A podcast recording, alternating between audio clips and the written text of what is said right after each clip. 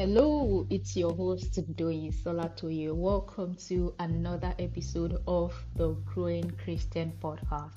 It's Gratitude December. What are you grateful to God for? Are you really grateful?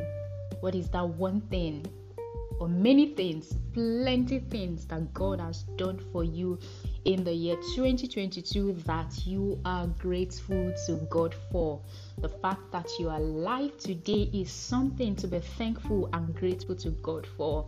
Maybe you add a list of goals, a list of um, requests and expectations that you wrote down in the beginning of the year, and at the moment, it seems as if nothing has been fulfilled or only quite a few.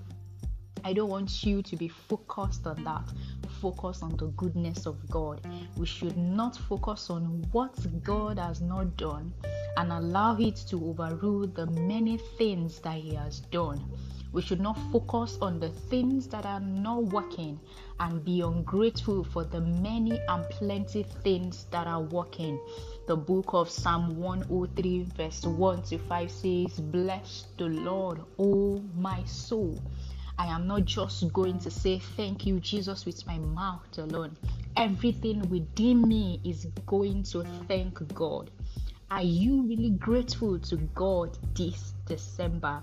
Are you grateful for the goodness of God? Are you grateful for life? Are you grateful for the many blessings? Are you grateful for love? Are you grateful for family? What exactly are you grateful to God for? What do you have that you have not received? What is that thing that you have that you have not received? First Corinthians 4 7.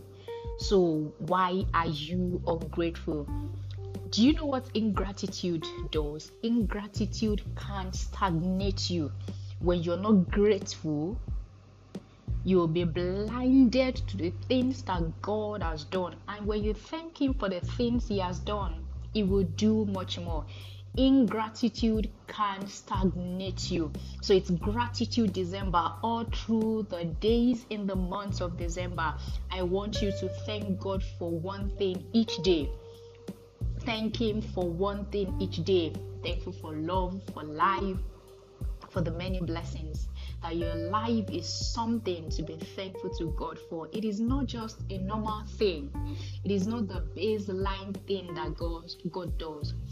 When you refuse to be grateful, you are telling God He has not done anything for you, and you consider the many and plenty things He has done for you as no as a norm. You consider it as oh the baseline. He, he has done it. The fact that what you have received or what you're enjoying, others are enjoying it, does not mean you should not be thankful to God. Does not mean you should not be grateful to God it doesn't have to be an isolated blessing for you to be thankful to God. It doesn't have to be an isolated miracle for you, that's something that is so peculiar to you alone before you put on your gratitude and show gratitude to God for His goodness, for His mercy, for His loving kindness. Thank Him for His goodness. God is good, regardless of who you are, regardless of what you've done. God is good.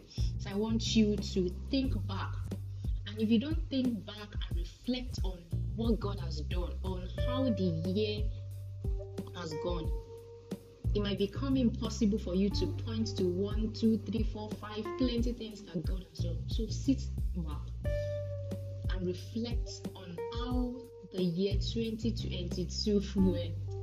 Then you will realize that, oh, I think I've been ungrateful in this aspect, I've been ungrateful in this aspect. When you reflect, you will see the hand of God and you will be grateful to God. So I just want you to remind you that all through the month, all through the days, December 2022, pick one thing each day to be thankful to God for. God is good. Pick a song or the song in your heart and give God quality praise. Give Him quality thanksgiving because He has done all things well. I'm rooting for you and I pray for you that the things that has not happened in the past 11 months, this will be the month of manifestation in the name of Jesus. The things that didn't manifest in the past 11 months, this will be the month of manifestation. God is going to collapse everything supposed to happen in the past 11 months for you, and it will happen this month in the name of Jesus.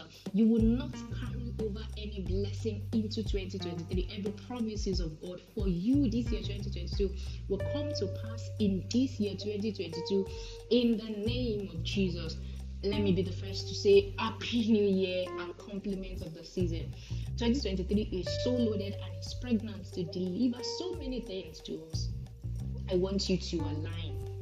I want you to position yourself to receive the many things that god will do for you in the year 2023 2022 is not over.